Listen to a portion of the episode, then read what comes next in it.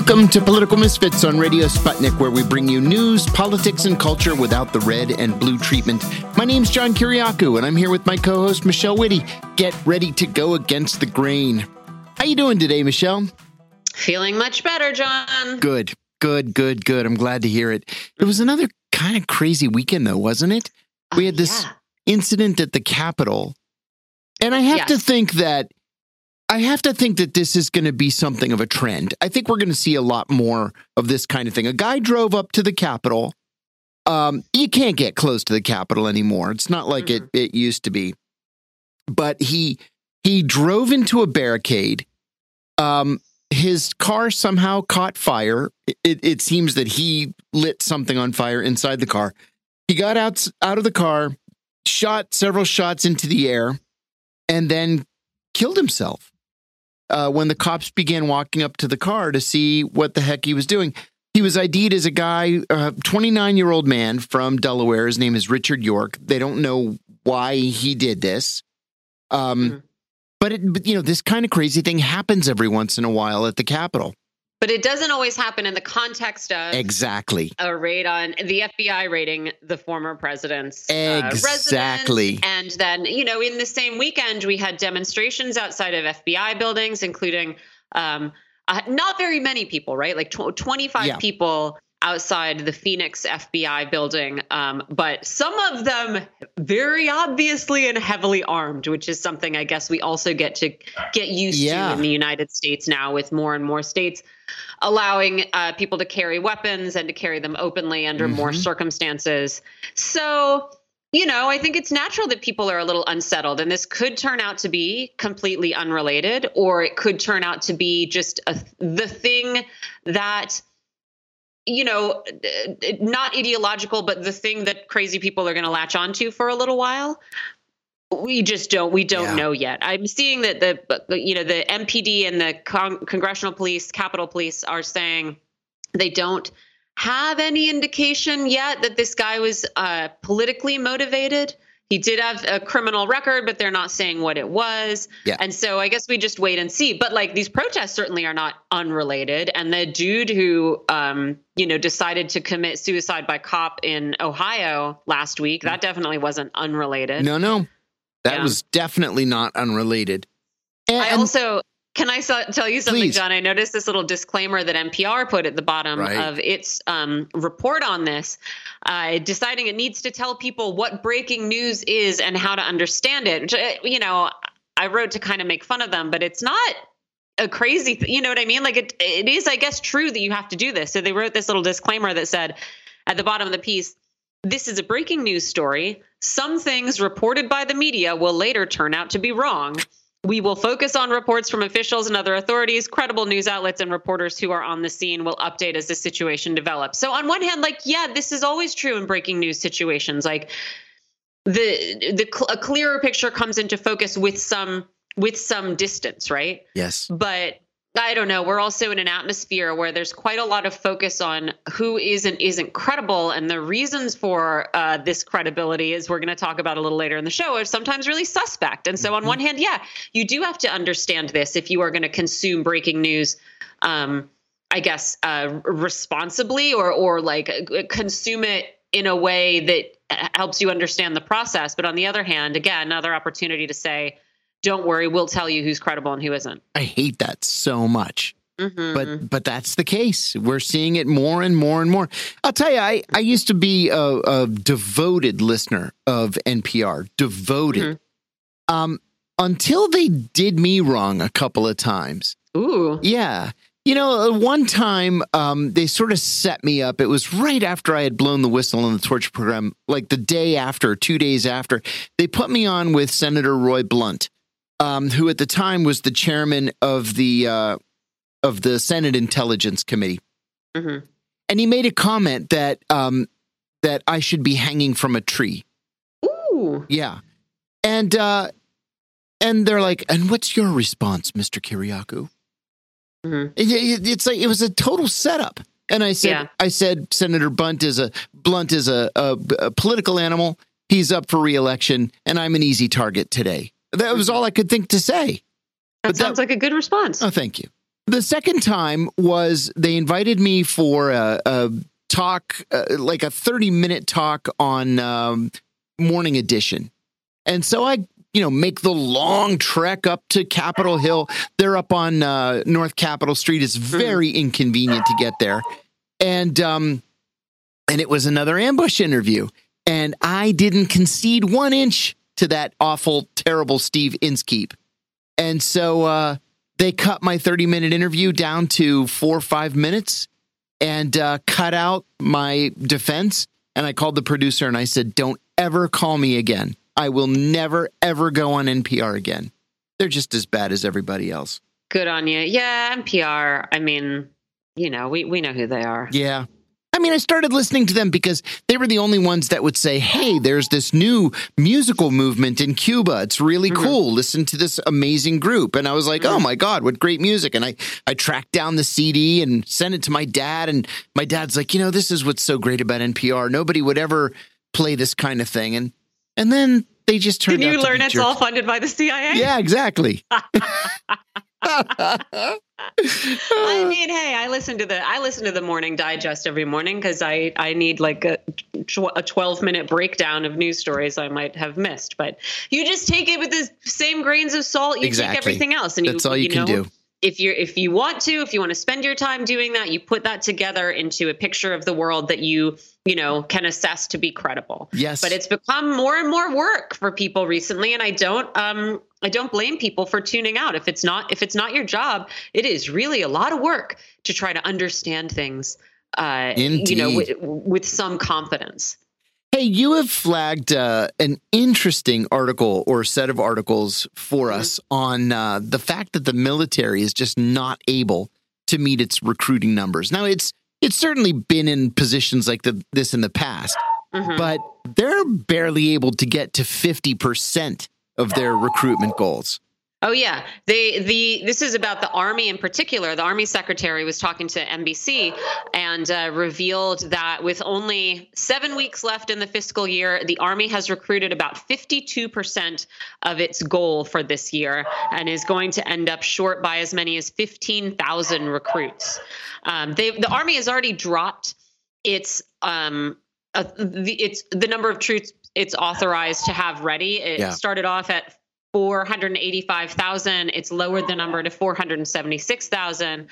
Um, but even the army secretary said, you know, we we are holding on to, to people. Retention is high, but if this recruiting shortage continues, it could present a readiness issue for the military across the board because this isn't just the army. This is all branches of the military yeah. that are having a lot of trouble.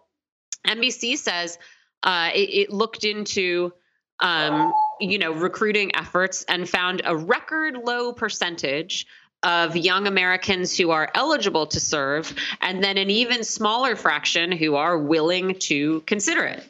Uh, and and some of the reasons is that more and more people are being disqualified for obesity, um, criminal records, and drug use which has been a question the Army's been trying to tackle, especially as uh, state by state marijuana, at the very least, is yeah. becoming legalized. Yeah. And generally speaking, you know, you can get a waiver if you drink alcohol. You can get a waiver if you have smoked marijuana.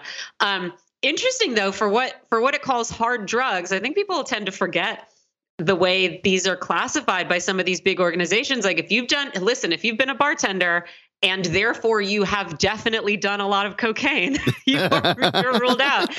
Uh, ecstasy, a hard drug, you're not going to be able to go. And so, you know, it's like really ruling out anyone who grew up in the suburbs, basically, where you couldn't get a beer, but you could be smoking opium in the Starbucks parking lot when you were 17 if you wanted to. Yep.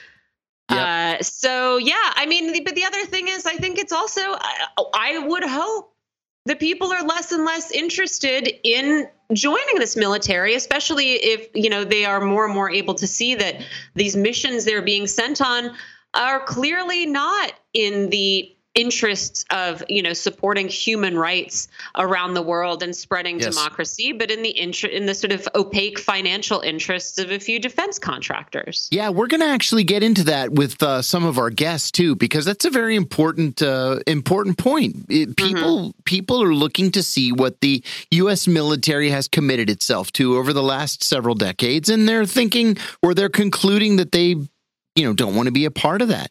It was interesting to me too that just a few years ago, the Marine Corps was having trouble um, recruiting people, and mm-hmm. so they changed their rule that you can't have full sleeve tattoos. Mm-hmm. Uh, that you can't have uh, uh, marijuana arrests, a whole bunch of stuff.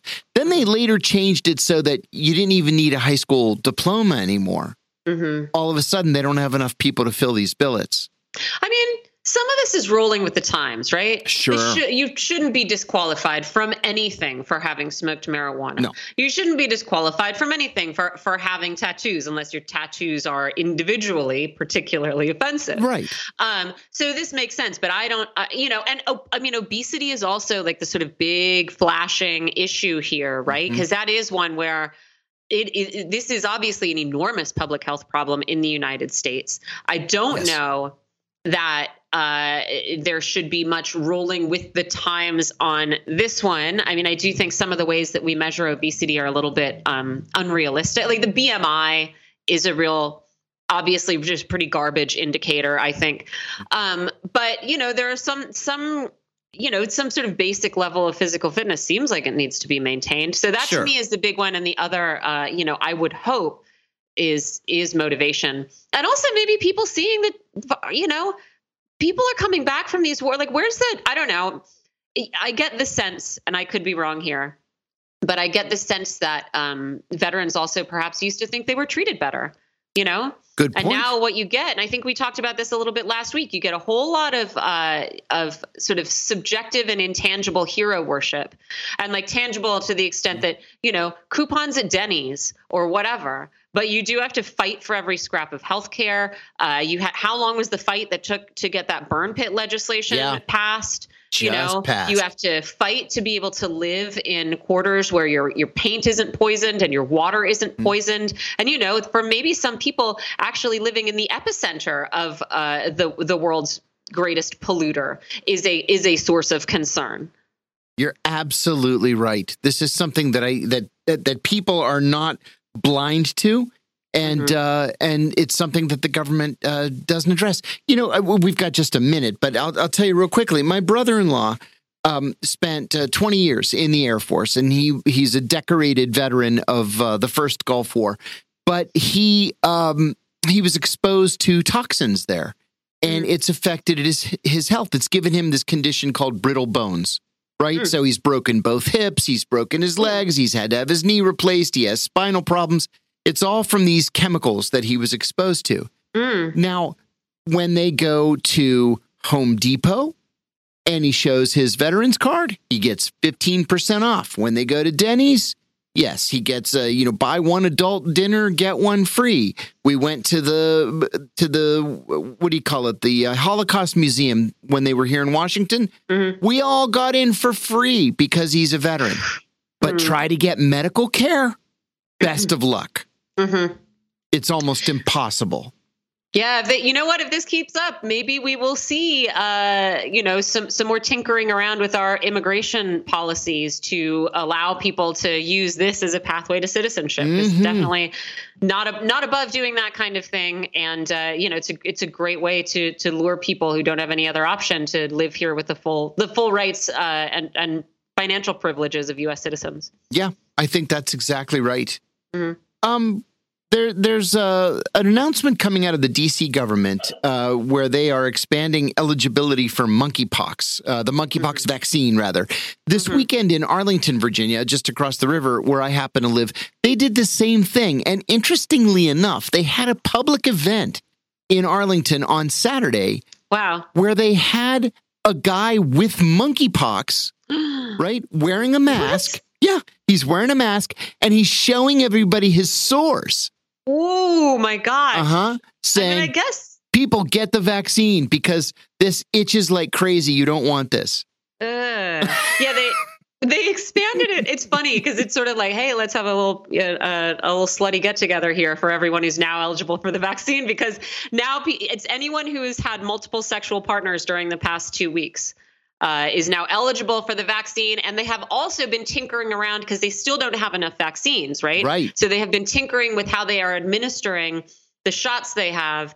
Uh, and they are now going to they're going to administer it you know instead of beneath the skin between layers of skin which allows them to use less vaccine Oh. so they can get these first shots to more people and supposedly it's still effective the Oh. fda is authorized this for emergency use uh, still apparently no word on when these second shots are going to be available but I because I have been in lockdown, I am not going to be eligible, uh, sadly.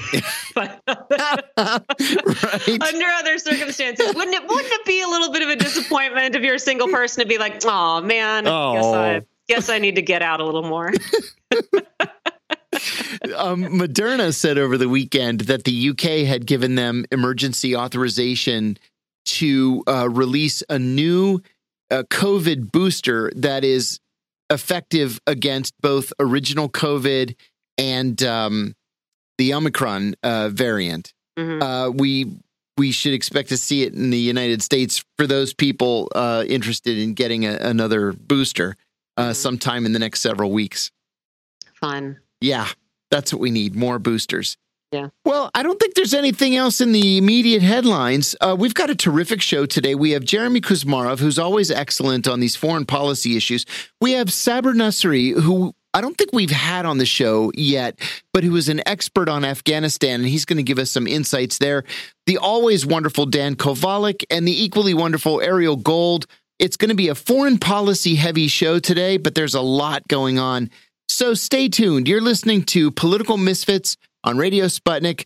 We'll be right back.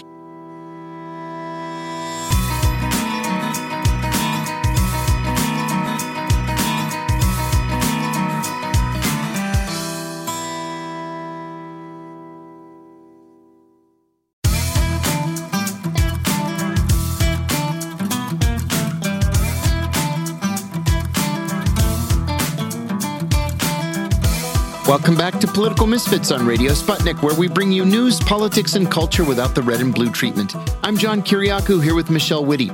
The Western media this weekend was full of reporting on Russia jeopardizing the safety of the largest nuclear power plant in Europe. What the likes of the New York Times, the Washington Post, and the Wall Street Journal didn't say, though, was that it was Ukraine that was firing rockets at the Russian positions near the plant. These same media outlets also offered up extensive reporting on how Russia is, quote, losing the war, unquote, without offering any evidence.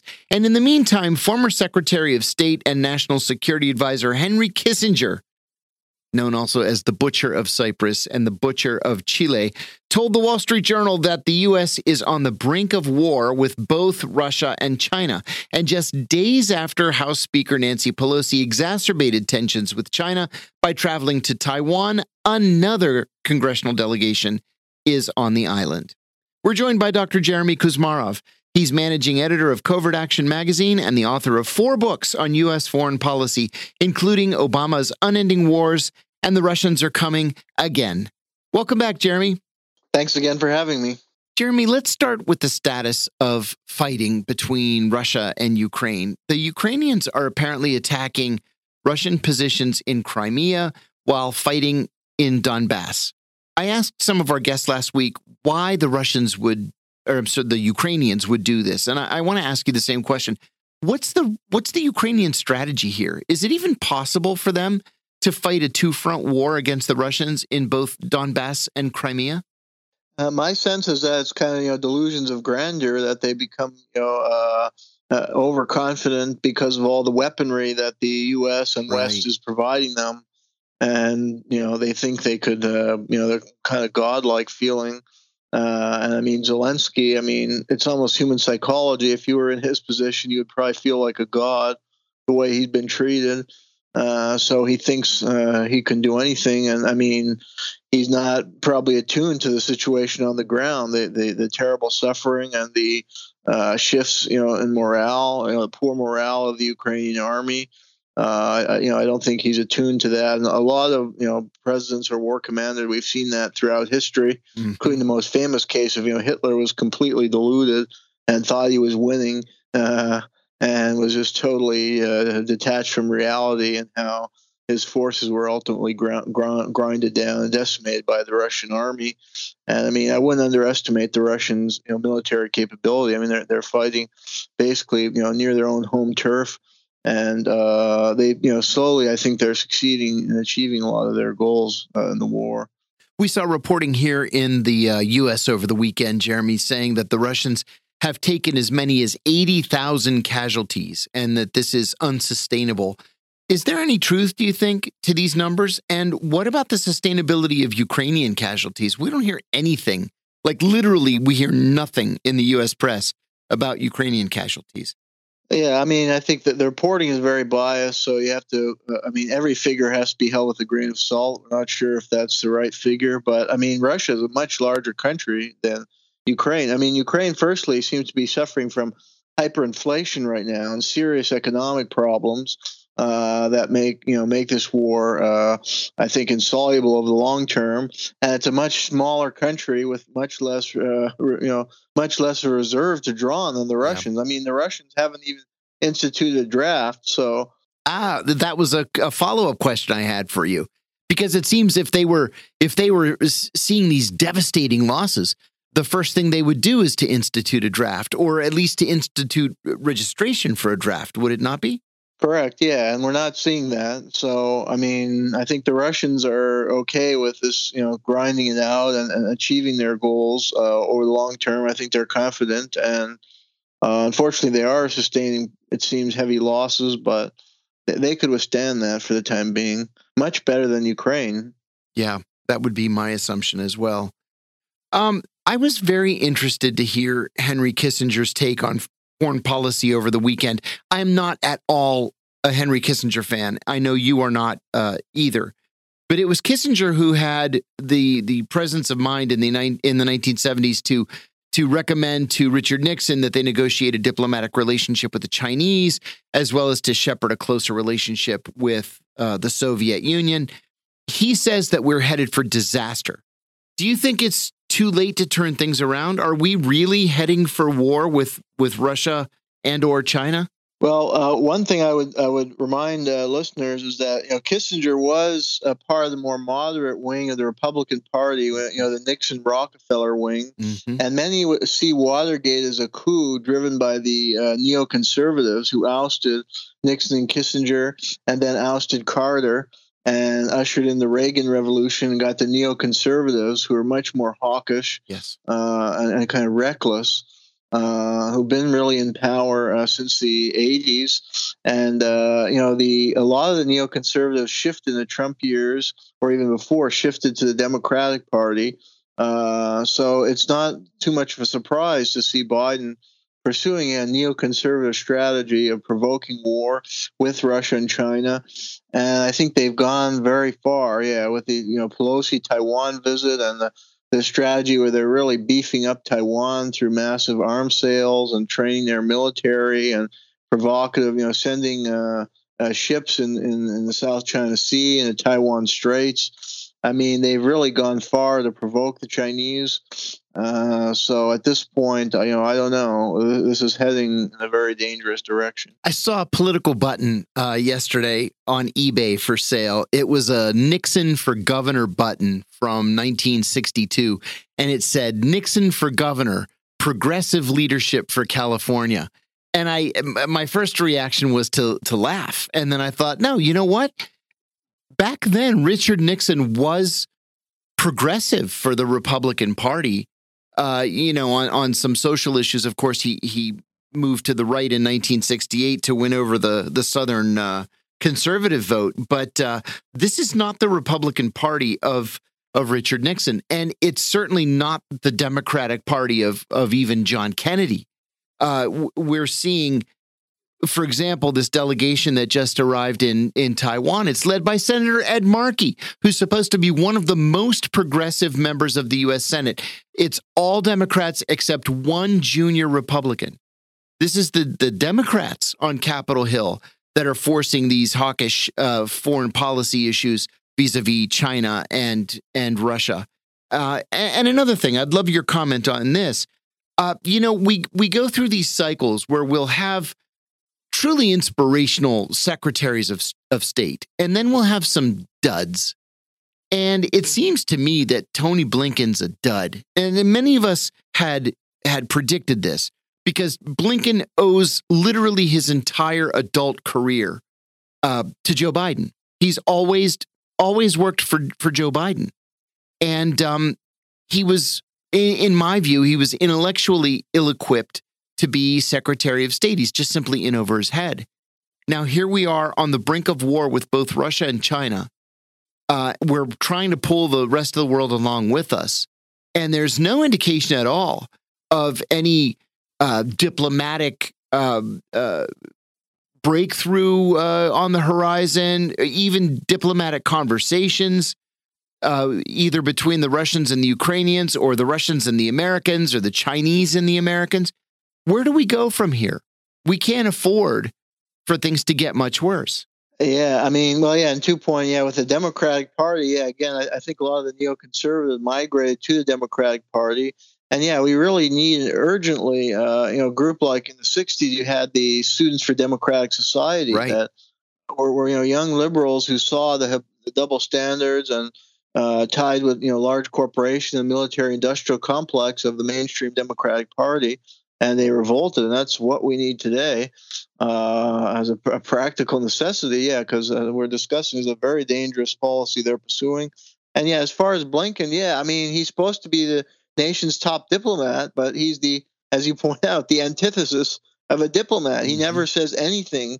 Uh, and he even embarrasses and insults uh, the people. You know, he's in a diplomatic setting, like his trip to Alaska, mm-hmm. with a foreign policy debacle. Uh, so, I mean, he's like the antithesis of a diplomat, and it's just a, a very, uh, unfortunately, a low standard of, of, leadership. You know, as you say, yeah, in the past we've had good personalities uh, in that position, even if they haven't always pursued the right policies. Right. Uh, they made efforts at diplomacy. Uh, there was outreach. There was friendliness, and that mitigated disasters. I mean, the '80s you know, I, am not a fan of Reagan's uh, conservative policy, but there were diplomatic efforts in that era that yielded fruit with the INF treaty, uh, right, and other arms control treaties. So, I mean, that was Reagan, supposed hardliner, and he had, you know, George Shultz, I mean, was uh, a much better ambassador. You, you took the, the words Blinken. Yeah, you took yeah. the words right out of my mouth. You look at you look at Ronald Reagan, who was who who was this godlike figure to many Republicans. And as conservative as he was, uh, he was the one that sent out special envoys, for example, to defuse the Lebanon war and, and evacuated thousands of Palestinian fighters to Tunisia to save their lives from Israeli bombardment. It was Reagan that met repeatedly with Gorbachev to try to negotiate arms deals. It was Reagan that reached out to the Chinese. Uh, this, there's been this role reversal. Yeah, I mean, and Kissinger is another example. I mean, yeah, he did some very terrible thing, but with China, I mean, he was there. And I mean, Nixon was pursuing diplomacy, you know, great power uh, rapprochement, mm-hmm. and there were these, you know, uh, international meetings and, and friendliness between leaders and, and, deals that were were brokered. So yeah, we're seeing just the opposite of that, and yeah. just repeated denunciation and insult and nothing positive. You know, insulting these great countries and civilizations which again we didn't have statesmen doing that in the past. The Shultzes, the, the Kissingers, at least, were very respectful toward the, the history and culture. That's right of the peoples. Jeremy, a congressional delegation, as I said a second ago, led by Senator Ed Markey of Massachusetts, is in Taiwan today. This comes on the heels of Nancy Pelosi's visit there last week. The Chinese response has been to continue what the at least the U.S. press is calling uh, very provocative military drills in the area. What is the U.S. strategy here? Why are U.S. officials trying to provoke the Chinese? What do you think the, the end game is diplomatically?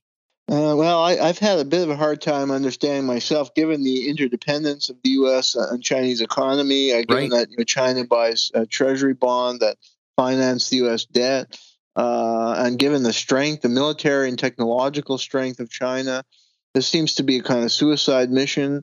Uh, I think it's it's really just uh, because the U.S. can't accept a rival to its power. It wants to be the dominant force around the world, and it's become you know quite arrogant in the last twenty to thirty years, and, and can't accept any challenge. And you know, China has in some way bested the U.S. economically uh, in recent years or decades, and you know is is kind of in some ways trying to show up the U.S. with the One Belt One Road initiative So the U.S. is kind of jealous, and they're just behaving like like a spoiled child with with too much uh, hardware at their disposal. Mm-hmm. And this could, could be very dangerous. You know, if, if it provokes a war, I mean, no, there'll be no winners of this war. I mean, each country has uh, tremendous you know, military capability of destroying the others. I would agree. The European Union is considering banning everything Russian from its member states. This would include disallowing Russian citizens from even traveling to the European Union. It would seriously hurt the economies of Greece, Cyprus, and Italy, where thousands of Russians vacation every year. Would such a decision, do you think, have any effect on Russian decision making in the Ukraine war? That would be the goal. Ban all Russians to force the Russians to end the Ukraine war. You see it even working out that way? I don't. Yeah, and firstly, that's I mean a tragedy. I mean, Russia has historically, in a way, been part of Europe, uh, and I mean the peoples have often got along very well on all levels of, of exchange. So it's really sad to see uh, this effort to isolate and ostracize Russia and even ban Russians. And as far as where this will lead, no, because you have to look at uh, you know how did this war start? I mean, really, Russia didn't start the war. I, I think there's a false narrative promoted in, the, in Europe and the United States about how the war started. And Putin is singularly blamed when the war really started, you know, eight years ago when the U.S. and EU were behind this coup, uh, and the Ukrainian military, uh, you know, the, the, it was Ukraine that sabotaged the Minsk peace accords mm-hmm. and that attacked eastern Ukraine when they voted not for secession but they wanted autonomy, uh, which Russia agreed to under the Minsk agreements. So Ukraine attacked them, and, and the U.S. was funding uh, Ukraine and pumping all this weaponry, uh, and then you know further provocations ultimately led. Uh, I mean, the Russian would see their action as defensive, trying to defend the people of eastern Ukraine who were under attack. I don't necessarily agree with the phrasing of genocide, but the Ukrainian military was committing ample, a huge number of atrocities and terrorizing the people of eastern Ukraine. And UN investigations found 80% of the shellings were carried out by the Ukrainian army. So Russia sees its action as defensive to come to the aid of the people of eastern Ukraine. And in the face of those provocation by Ukraine and also the, the issue of NATO expansion into, into Ukraine. So uh, I don't see how any of these policies, from sanctions to efforts to stigmatize or isolate or ban Russia, will have any impact and Russia seems to be achieving some of its goals and, and maybe able, uh, you know, capturing territory. They're having referendum soon, uh, incorporating new territory, which will strengthen the Russian economy and is probably welcome in those parts of eastern Ukraine where the population is, is ethnic Russian, the majority, and leans more to Russia compared to Western Ukraine. So, uh, yeah, I don't see any impact this will have. It's just a, a, a tragedy that, uh, you know, again, Russians and Europeans had a close uh, relationship for years. I mean, they cooperated to defeat the Nazis in World War II. That's right. Uh, and again, the Russian people have always been, you know, viewed warmly in Europe. This is uh, sad to see them being uh, mistreated at this time. Yeah, I would have to agree. Congress is preparing to send another $1 billion in military aid to Ukraine. This is going to include more advanced missiles, weapons, ammunition, and drones.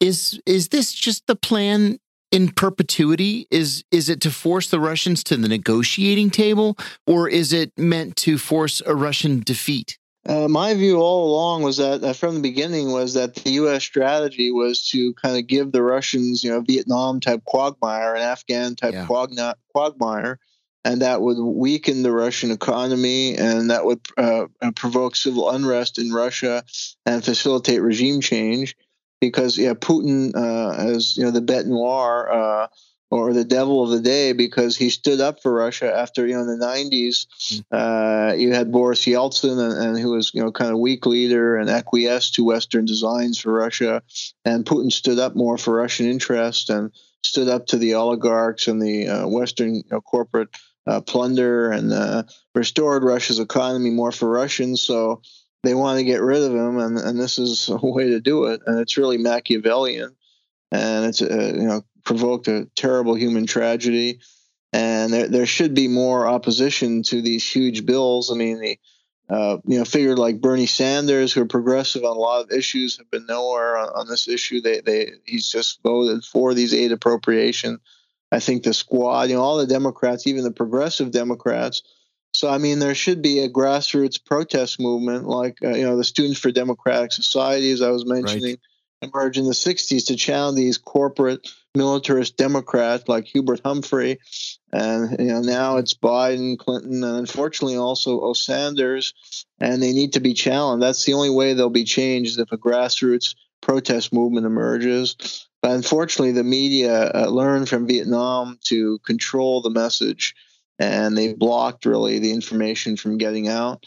All, all you know, there are tons of, of uh, reporters who've been in Donbass, and they've you know been reporting about the horrific crimes that the Ukraine has committed, and, and you know trying to give a more balanced view, and they've been censored and blacklisted and demonized and very few people I talk to really have a good understanding, including people who are generally well informed on politics or identify with the liberal camp or been involved in anti-war activism.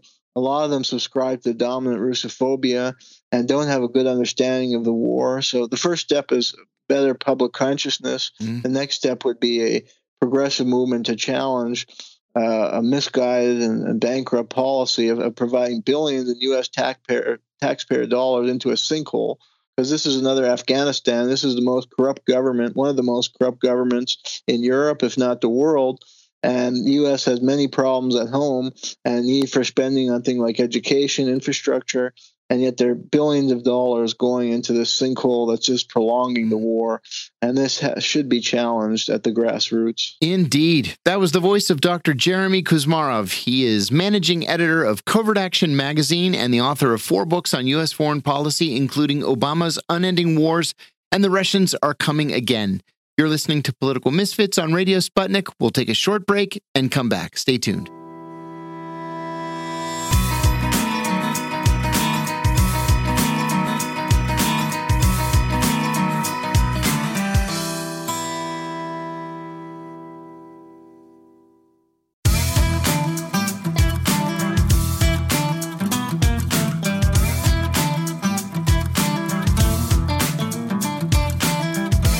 Welcome back to Political Misfits on Radio Sputnik, where we bring you news, politics, and culture without the red and blue treatment.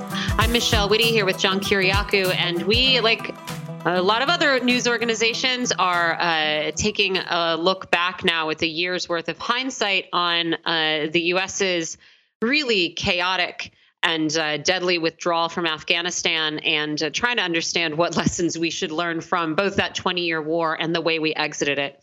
Joining us for this conversation is Saber Nasseri. He's president of the Afghanistan America Relations Office, and he's a representative of Afghan refugees in the United States. Saber, thanks so much for joining us. Good afternoon, everyone. Welcome. Good afternoon. So, Saber, over the weekend, different media outlets began marking the anniversary of the U.S. withdrawal from Afghanistan.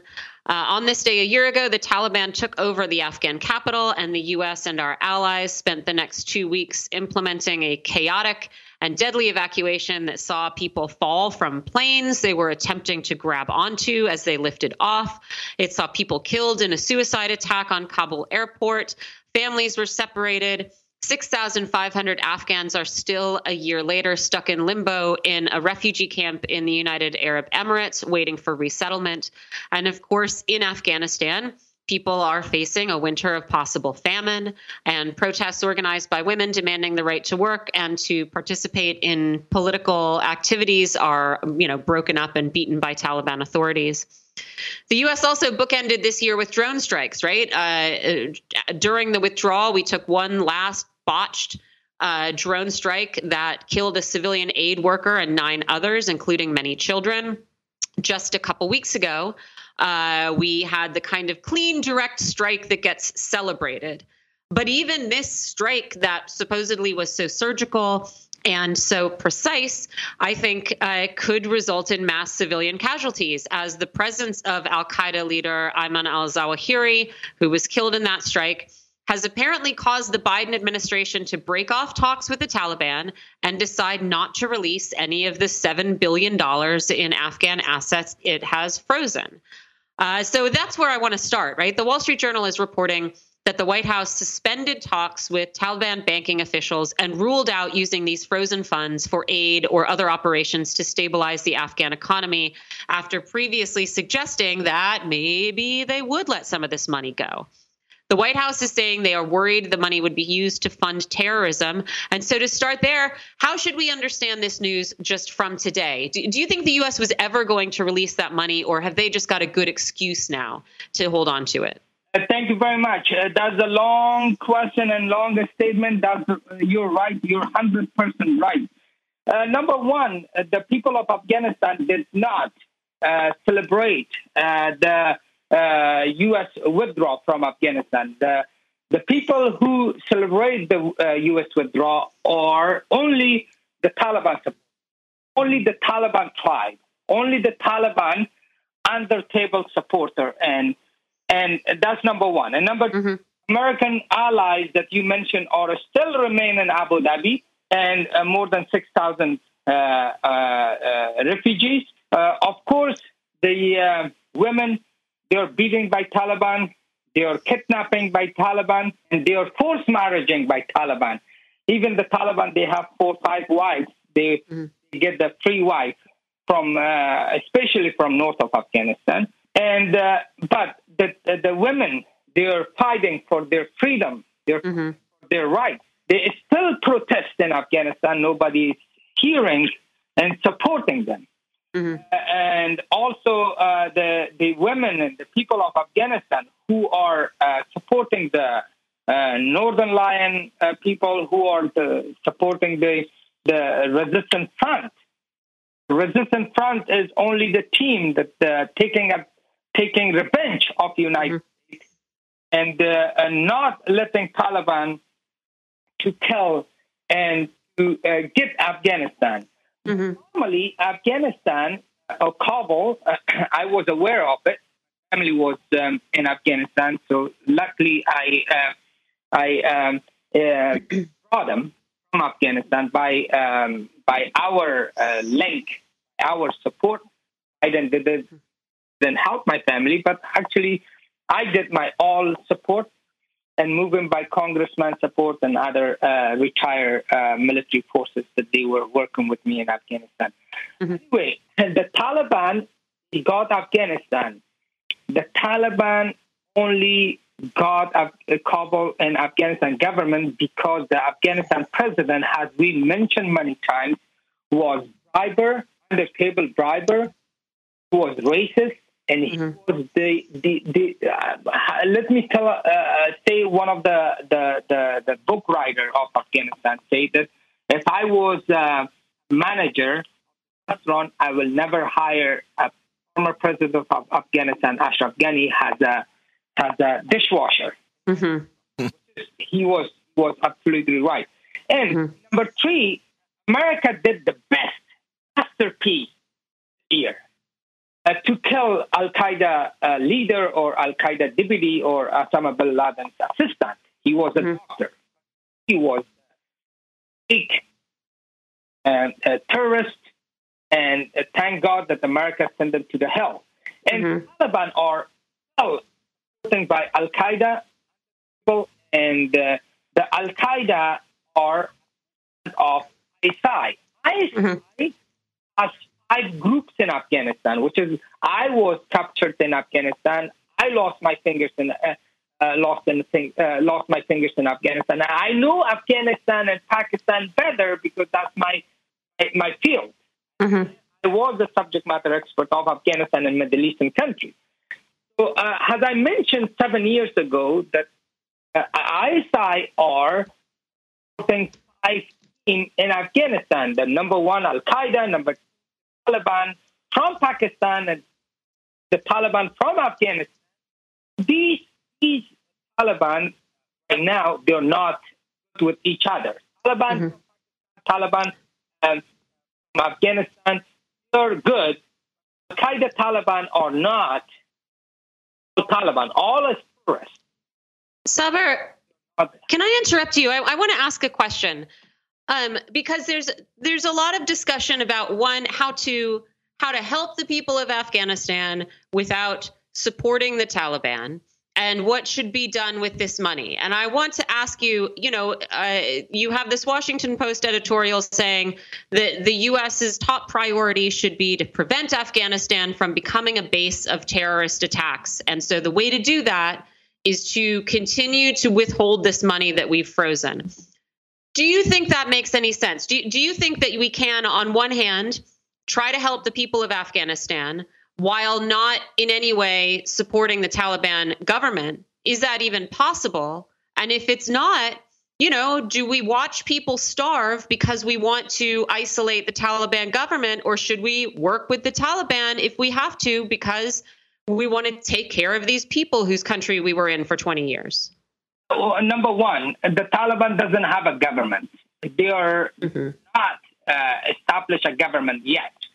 And number two, that's better that we can close the money, not release the money to the Taliban government. That's enough that the United States uh, released their weapon, ammunition, money, and everything for the Taliban, which is not supposed to do that.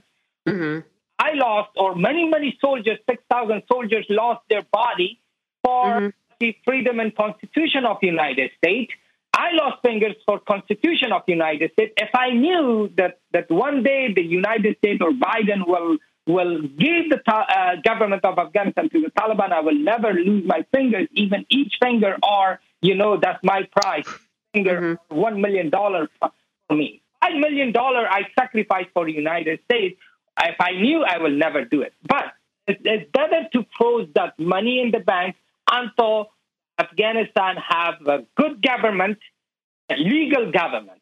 We don't mm-hmm. have any government. If you, if the United States release seven billion thousand dollars, seven billion dollars to the Taliban. Mm-hmm.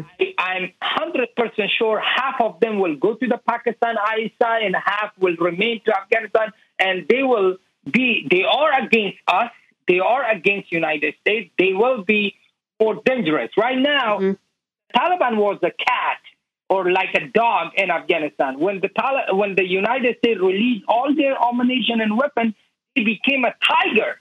And if you release the mm. seven billion dollars Taliban, uh, they will be a lion. Mm. It's very dangerous for us. You know, the first day Taliban got Afghanistan, the second day the Russian they decide to attack on Ukraine. The second day, second week, second day they decide, and the next mm. week they attack on Ukraine. Why? Because they feel that okay, the United States left from Afghanistan, and we can do whatever we want. Russia can do anything. China can do anything. Pakistan, mm. Iran, whatever country are, they will. It's very dangerous. United States. It's better. It's better. We, as American, or American military forces, or the new uh, uh, president can go back to Afghanistan and stay there. We, we, uh, people of Afghanistan, they are begging Americans right now, begging Americans come back, stay here. We will feed you. We will feed our food, our children food. We can give it to you. We don't need anything from you. Just stay here because mm-hmm. we need you. You are people to protect the human rights in Afghanistan. Nobody else. What do you what would you suggest if the US does, you know, if, if you're advocating for the US to go back to Afghanistan, what what would you suggest the United States do differently so we don't have the same repeat of the last 20 years where it seems like after after 20 years of being involved in Afghanistan and fighting there and seeing many people injured like yourself and and killed uh the, the Afghan people are left with with no gain. So what if if people are going to go if the, U, if the US should go back to Afghanistan, what should we do differently? Thank you very much. You're very smart. This is the right question, Mr. Colin Powell. Thank God he you know, um, um, uh, he was a great man, but uh, unfortunately we lost him. He asked me same question, and I, I give him a good answer for it, for for him. But uh, um, uh, ma'am, uh, um, I'm asking the the people of United States, and I'm asking the government of United States since 2001, when I was an English teacher, I was asking them that you decide the, uh, to support the wrong people in Afghanistan. The right people are different. The majority people of Afghanistan want uh, restore justice. Mm-hmm. Government of Afghanistan, which is the Karzai, uh, Ashraf Ghani, uh, the people of Afghanistan even didn't like them. They want peace. People of Afghanistan don't want peace right now. They want restored justice. So the differently is you go to uh, Afghanistan, you have to support the people of Afghanistan, not the Taliban people, not the Taliban supporter, and not the government of Afghanistan. The people want something else.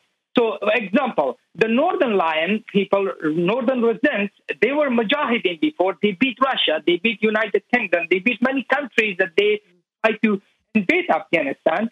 But the people of Afghanistan say, uh, we want to select our own people. But mm-hmm. the government of Afghanistan have Jirga. Jirga means a big meeting mm-hmm.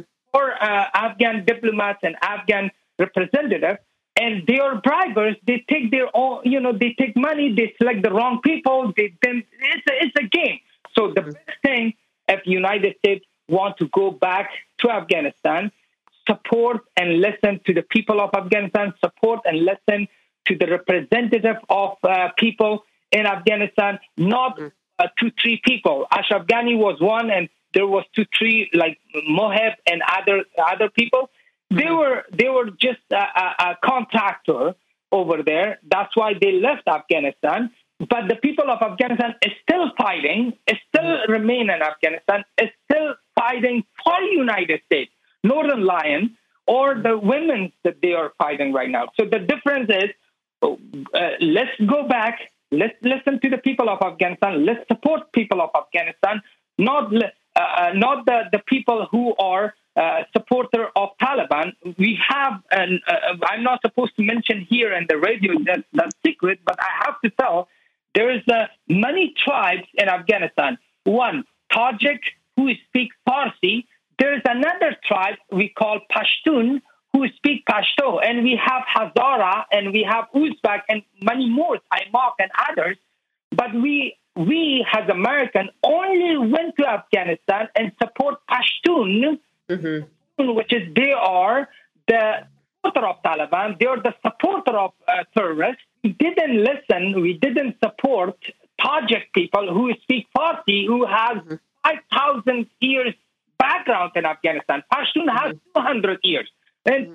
Pashtun uh, tribes, uh, they, I'm none of those. I'm not Pashtun, I'm not Tajik, I'm not none of those tribes. But I'm honest, and I want to be honest here right now. Mm-hmm. Yeah. They lied to America for 42 years. They said we are majority people of Afghanistan. They are not.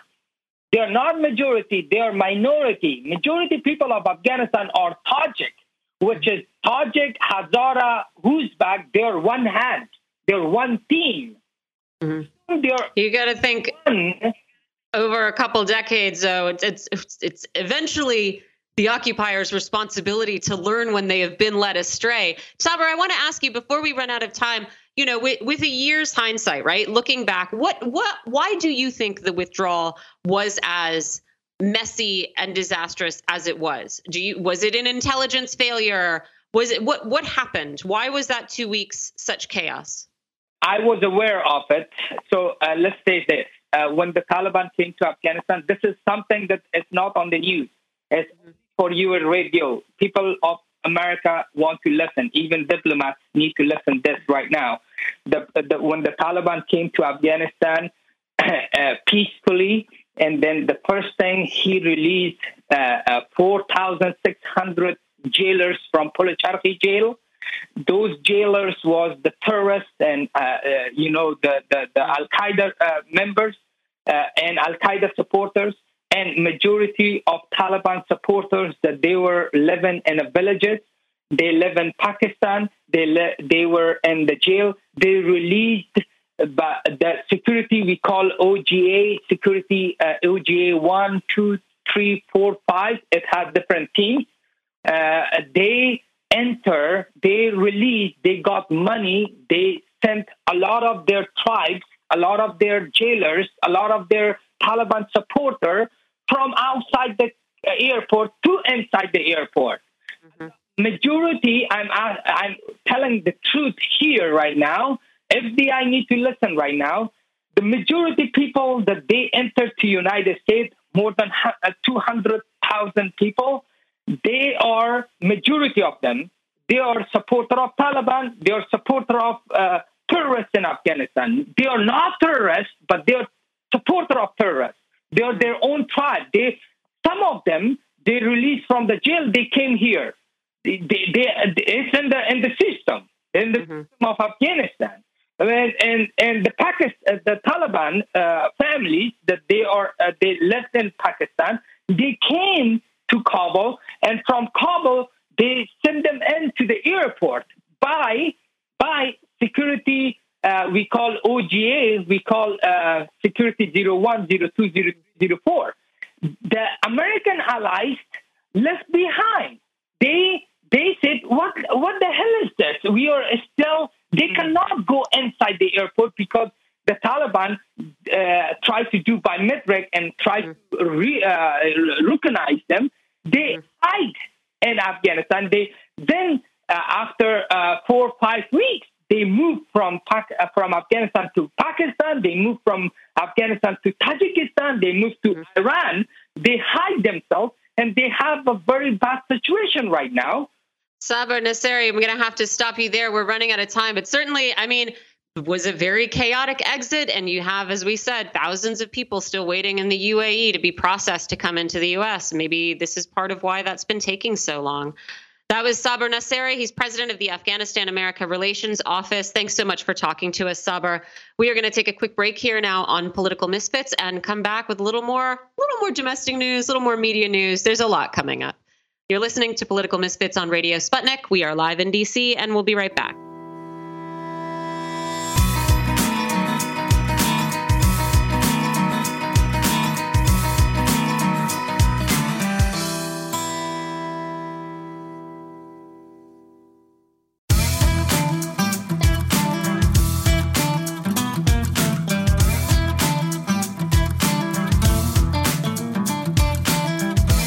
Welcome back to Political Misfits on Radio Sputnik, where we bring you news, politics, and culture without the red and blue treatment. I'm Michelle Witte here with John Kiriakou, and we've got more news to get through from the weekend and from today. We are, of course, going to continue to talk about the fallout from the FBI's Mar a Lago raid. We will talk about what Twitter is doing to prevent readers from encountering unsafe information, whatever that means. We will talk about a new lawsuit against the CIA by people associated with Julian Assange, who say the CIA and Spanish security firm UC Global violated their civil rights by searching them uh, in in great.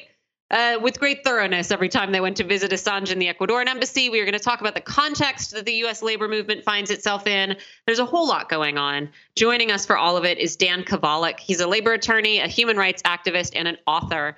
Dan, thanks for joining us. Thanks for having me. I want to start with the gray zone just because it's fun to do a little bit of media criticism on Monday. Um, Twitter is once again trying to protect its users from the reporting of the gray zone, which it is importantly not accusing of spreading lies, but of reporting information that could, quote, cause real world harm because it is uh, misleading. So the latest warning label got slapped on a story Gray Zone republished from the Defender that details some of the security and intelligence links of top editors at some popular sources of information, including the Daily Beast and beloved Rolling Stone. Also in the story are connections between these figures uh, and people working at the CDC and DARPA. So it is really a toss up whether Twitter decided it is too dangerous for people to read about the cozy relationship between media intelligence and intelligence, or whether it is too dangerous to read about DARPA um, funding vaccine technology, right? Throw those up, throw a dart at them, see which one you hit. I want to get into, you know, just how we should take on board this kind of reporting anyway, right? That sort of aims to sketch out the networks that various influential people operate in. But I want to ask first, you know, what what should we make of a label by a huge social media company that says this information might be unsafe for you to consume rather than this information isn't true, right? Who is to say what is safe or unsafe, Dan? Yeah, well, that's a great question. I mean, I think obviously people should be able to make their own minds up about that. Once you tell them it's unsafe, you're really saying, you know, it's unworthy of them to even you know, consider or look at. And certainly in the case of Gray Zone, which I've, you know, been consuming for many years and respect a lot, I would say that, you know, it never approaches anything like that. You know, they have criticisms of certainly U.S. foreign policy and of, of late have become very critical of um, um, you know, the vaccine industry, which I think there's a lot of things to critique about it, obviously. And how is that dangerous to even think about that? How, how are thoughts dangerous? I mean, this is a way to really censor uh, organizations and make them verboten without ever explicitly saying no this isn't true right? This isn't true. This isn't journalism. This is a lie because they never are saying that because it never it isn't a lie right? They've just decided right. uh, the the context we live in now makes it dangerous for you to consider these possibilities. And that i think is really really bleak. The other question is more of a general one and it's one that i raised recently with john. But you know um this this story is mostly about how uh, it's about the intelligence insider status carefully cultivated by some influential editors in chief of uh, these magazines. The Daily Beast gets a mention, uh, Rolling Stone, but also in there is Wired. Um, and I'm blanking on the others, but there are a couple of their sort of household names. I think Foreign Policy magazine, and it's about again the the way that these people have uh, cultivated their own direct ties with these industries, but it's also about, you know, who's childhood friends with who and who's uh, what job does this person's wife do and who is john negroponte's brother funding? And it's the kind of reporting where on one hand you think uh, is it fair to visit the sins of the fathers on their children? And on the other if you are trying to document something as nebulous as you know editorial influence the the ecosystem that you move in, the people who are your close um, partners and friends and influences, of course, it matters. And so I wanted to get your thoughts on, you know, how how do we take this on board? How how useful is this? Are there limits to it? You know, when when you are trying to get to something as pervasive as uh, you know, the, the creating the kind of atmosphere like we have on Twitter, where you're not going to say something's untrue, you're just going to say it's unsafe. How do we how does this reporting sort of fit into this this picture? Yeah, well, I think you know it is important to know people's connections. We know that people are influenced by who they're related to, to who they receive funding from. Um, that's always going to be relevant, as you say, not determinative. It may, you know, the fact that I have a brother you know, who's a Trump supporter doesn't make me a Trump supporter. Um, you know, but it could be relevant. And again, I think it's up to the reader to assess the facts that are given them and make the conclusion for themselves how important it is that someone has a certain connection or gets funding from a certain source. I want to ask you if I could if I could change the subject just a little bit. I, I have to ask you about what we saw this past week at Mar a Lago. Uh, you know, uh, admitting my own biases here, Dan, I looked, uh, I looked everywhere for a hook by which I could criticize the FBI on Monday, right? A week ago today. Uh, I hate the FBI. The FBI hates me. Uh, I take a swipe whenever I'm able to take a swipe in my op eds. But as the week went on, and we saw that the FBI went by the the book. They uh, they filled out the forms that they needed to fill out. They got the warrant. They used a supporting affidavit, and then we saw what Donald Trump is accused of having kept at Mar-a-Lago. Uh, by Friday, it was just dramatic to me. We're not talking even about the kind of information that Julian Assange is accused of having released, or Chelsea Manning was accused of having released. Diplomatic cable traffic that, you know, may have been somewhat embarrassing, but really didn't cause any harm to the national security. Donald Trump is being accused of having taken code word documents, nuclear documents, special access program documents. These are the most highly classified documents that exist in the federal government. Where do you think we go from here? Do you think the Biden administration is serious about prosecuting Donald Trump? Because if they are, he'll likely die in prison uh, with charges like this. Well, it's a good question. I mean, in many ways, this is unprecedented because, in fact, I saw a meme with Richard Nixon's photo on it, and he said, not even, you know, they didn't even invade, FBI didn't even invade my home, you know. um, right? I mean, to go after a former president who still has, you know, a significant amount of support. Oh, yeah. And again, anything we're talking about in terms of a former president has to be looked at as a political issue, right? Mm-hmm. To actually try to prosecute him um, would be politically dangerous for Biden because he will mobilize the Republican base that supports mm-hmm. Trump, mm-hmm. and he probably has already with this, uh, you know, FBI operation in in Trump's home. Um, so I tend to doubt that he's going to prosecute. I think the goal here isn't so much to put Trump in jail; it's to disqualify him to run again. And mm-hmm. I think they are going to try to do that. And maybe they try to prosecute him and they get a plea deal that includes him agreeing never to run for office again. Maybe that's the gambit. They- yeah, I think that's I think that's exactly right. I think that's exactly what the goal is. The goal is to disqualify him from running for president, which they can do with an indictment. He doesn't have to be convicted of anything. They can just indict him and disqualify him, and then have Biden pardon him in the waning days of, you know, a Biden administration. But doesn't this play into the hands of the people, his supporters, who would say this is 100% politically motivated? Oh, absolutely. If, as you say, you you you know you do this, uh, you have this raid on Mar-a-Lago, uh, which again didn't even happen to Richard Nixon.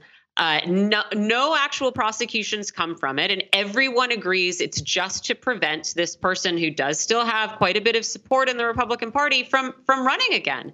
You know, I mean, one what message does that send other than we don't actually care what crimes you commit you know we only care to keep you in or out of our political system yeah yeah well again i think anything like this is going to be dangerous for them at the same time they're going to you know they're going to balance that against the concern that if trump is able to win again he may be able to win you know um whether they go after him or not. I don't know if that's true. I think we'll look at the midterms and see what happens. It'll probably be somewhat determinative, or at least point to what might happen in 2024. Not only whether the Republicans gain a lot, but whether people like, uh, you know, Liz Cheney survive. Um, you know, so there's a lot to think about there.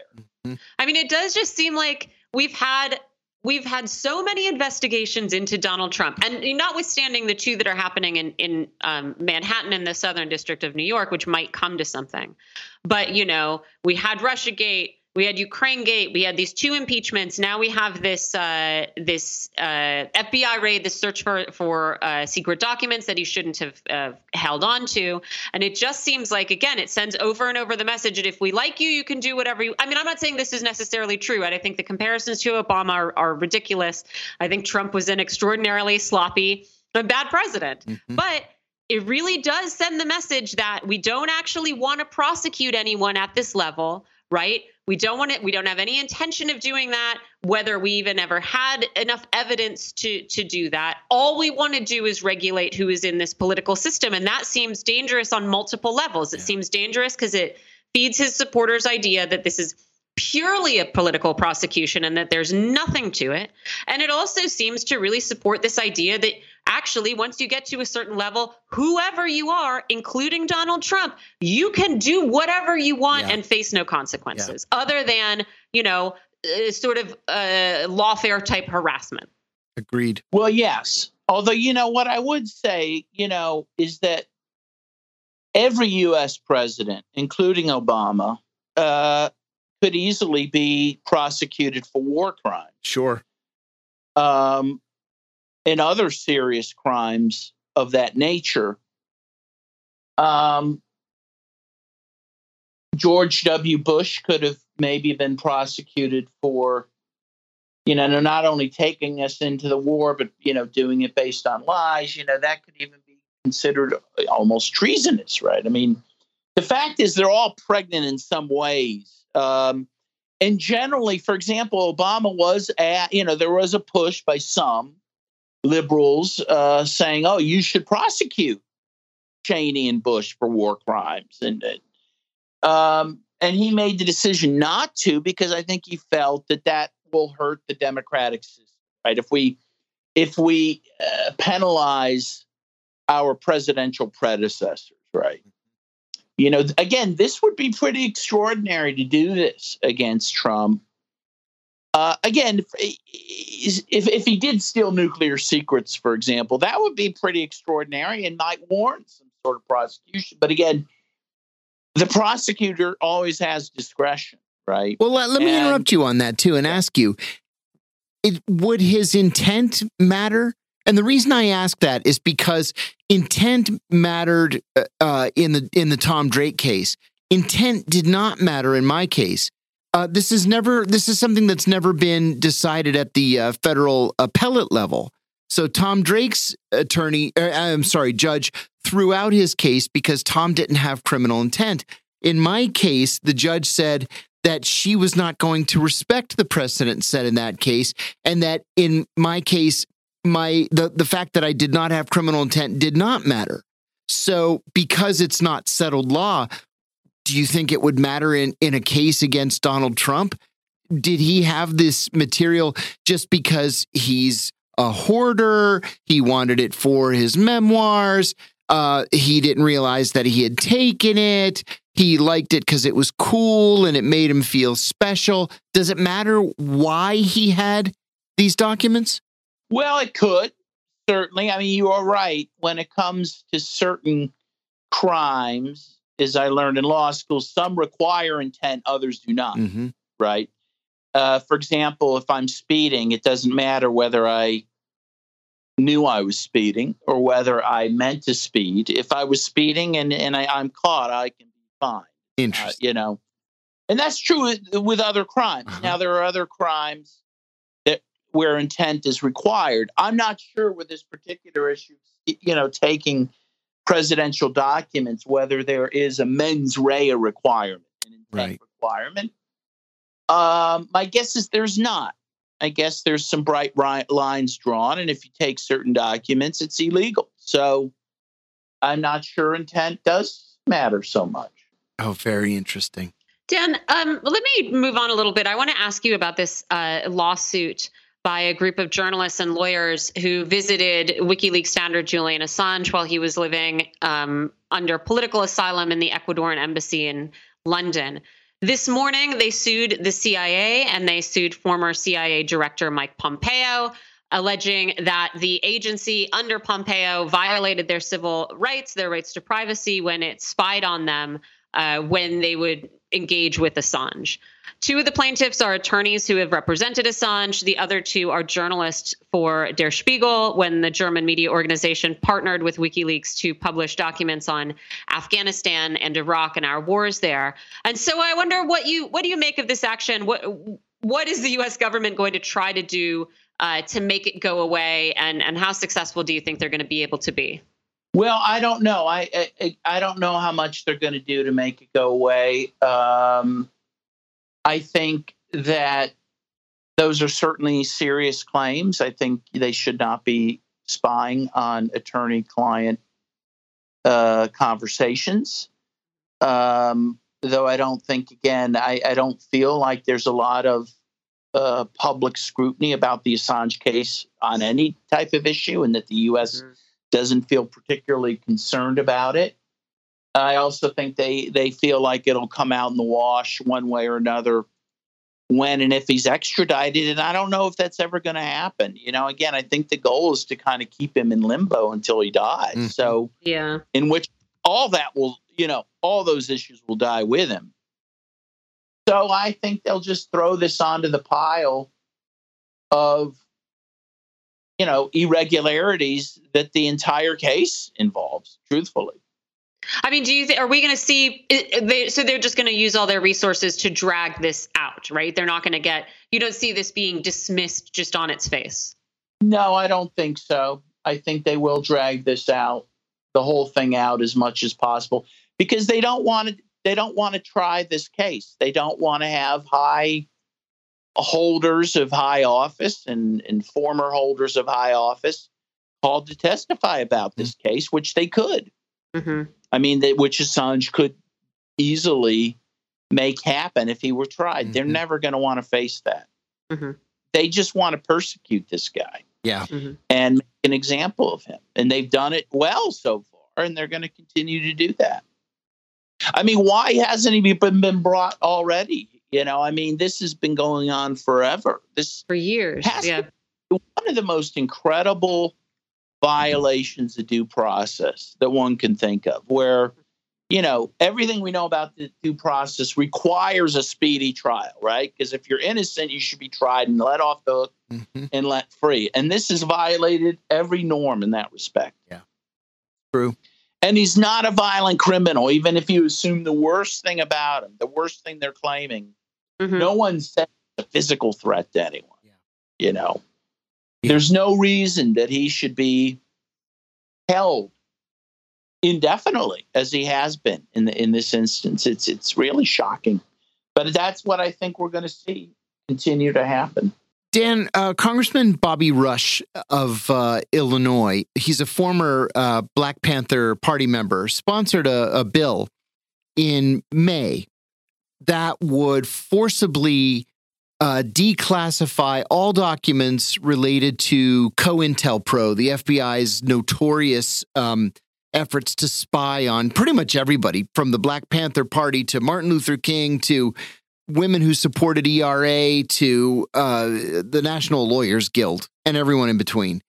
Uh, this bill would force this declassification. It would allow the government uh, six months to review and redact documents that uh, that would otherwise reveal sources and methods, and it would also um, mandate that the uh, that the FBI's headquarters building um, remove its name uh, of J. Edgar Hoover, which would be lovely.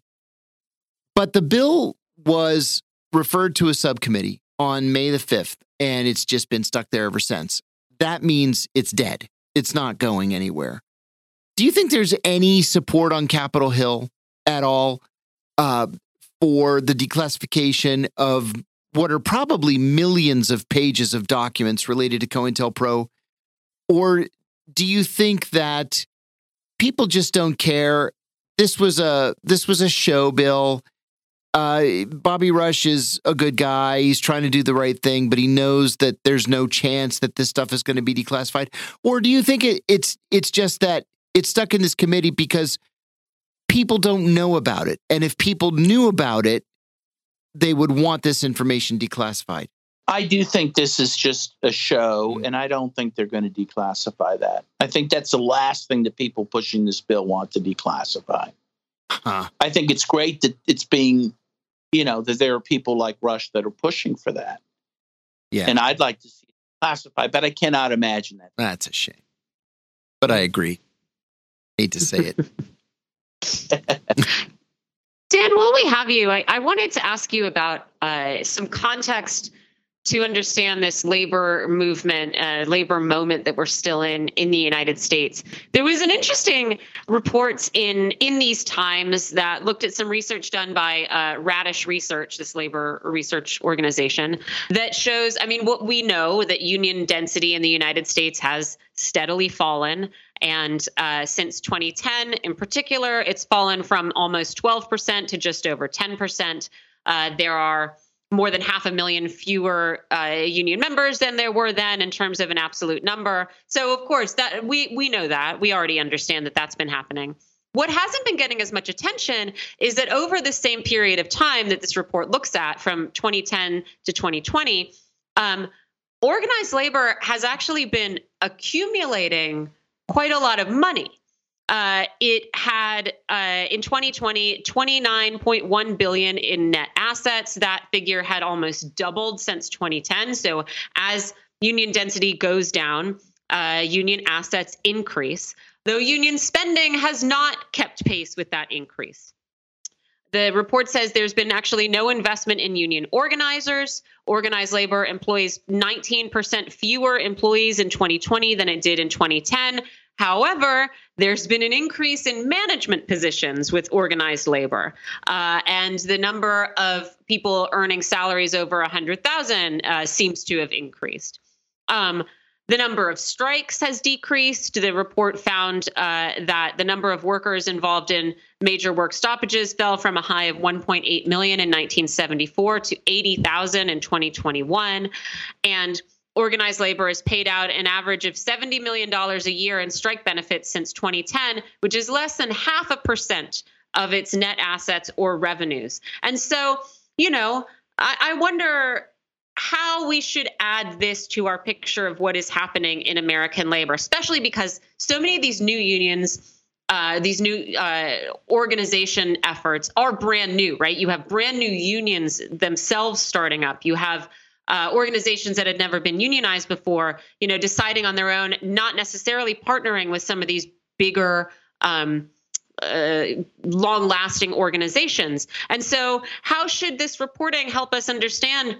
the challenges that that this movement faces and how should uh, this guide some of these new organizers in how they work with some of these existing organizations yeah well i think that we are seeing the difficulty in unions being able to negotiate wages and benefits that are keeping up uh, with inflation and with economic dislocation. I mean, the thing I saw was that if we, you know, that while we've been talking about fifteen dollars an hour, hour as the living wage, we've been talking about it so long, it should now be twenty four dollars an mm-hmm. hour, right? And so unions are going to have to focus on that. They're going to have to try to be able to leverage community support and and legislative support in order to increase people's uh, pay to the point where they can actually make a living wage. And as you say, mm-hmm. I think that they're struggling to keep up with that. Um, and so what you're seeing is people who can't afford to live. You know, you see an increase in homelessness. You see increase in people not being able to afford health care. And again, unions have to be able to deliver that sort of thing. It does seem like it's also though painting a picture where you have a, a an organization that has been kind of content to you know make itself comfortable right and accumulate some of these assets and not really try to expand that influence as much as you might hope do you think like some of this some of this activity should actually be a wake up call for uh, the existing structures of organized labor in the United States to say it's time for you to stop. You know, resting on your laurels is not even really an accurate phrase here, since that would imply some great great victories in the last couple decades. But you know that it is actually time for you to start. Um, you know, agitating with us and trying to expand instead of trying to protect what you have. Yes, well, I totally agree with that. Um, and I worked for the steelworkers for 26 years, and I felt that. And I felt that yes, what the goal, and obviously I was part of this, I made a good living there. Um, and it seemed like the goal was to more or less maintain the bureaucracy, to maintain the wages and benefits for the staff, right? Mm-hmm.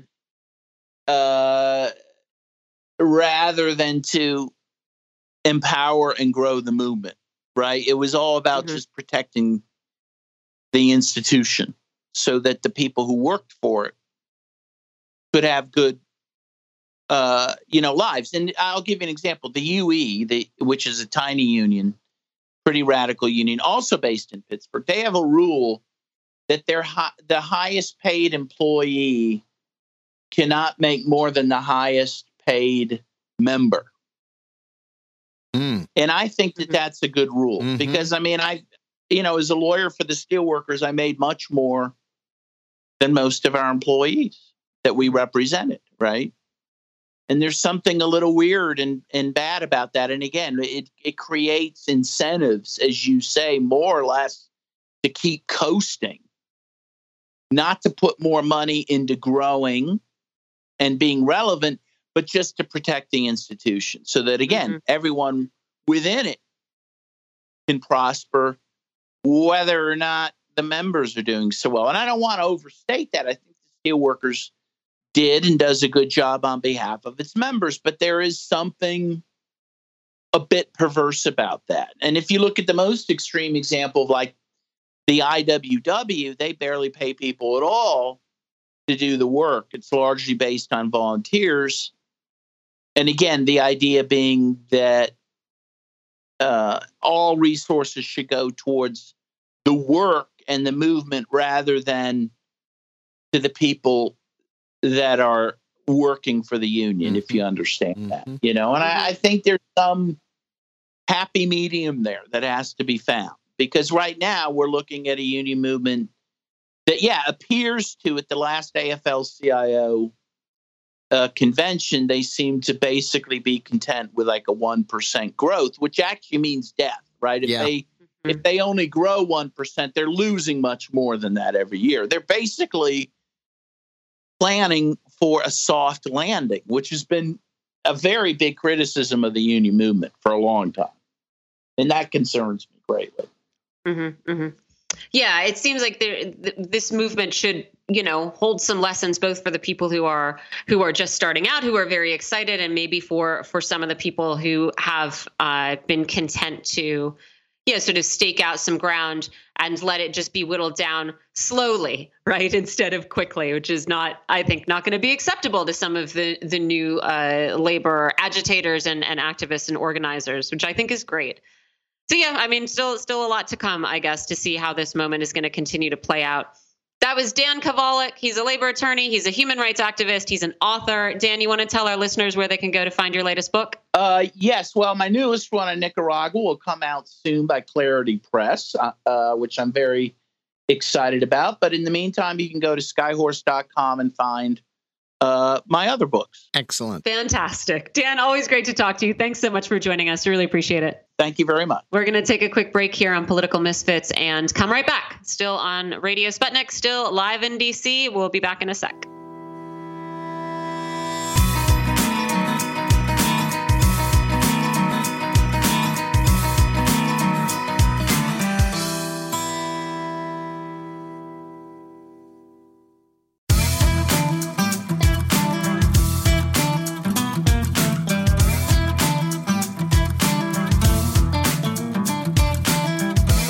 Welcome back to Political Misfits on Radio Sputnik, where we bring you news, politics, and culture without the red and blue treatment. I'm John Kiriakou here in the studio. My co host Michelle Witte is not in the studio, but she's still with us.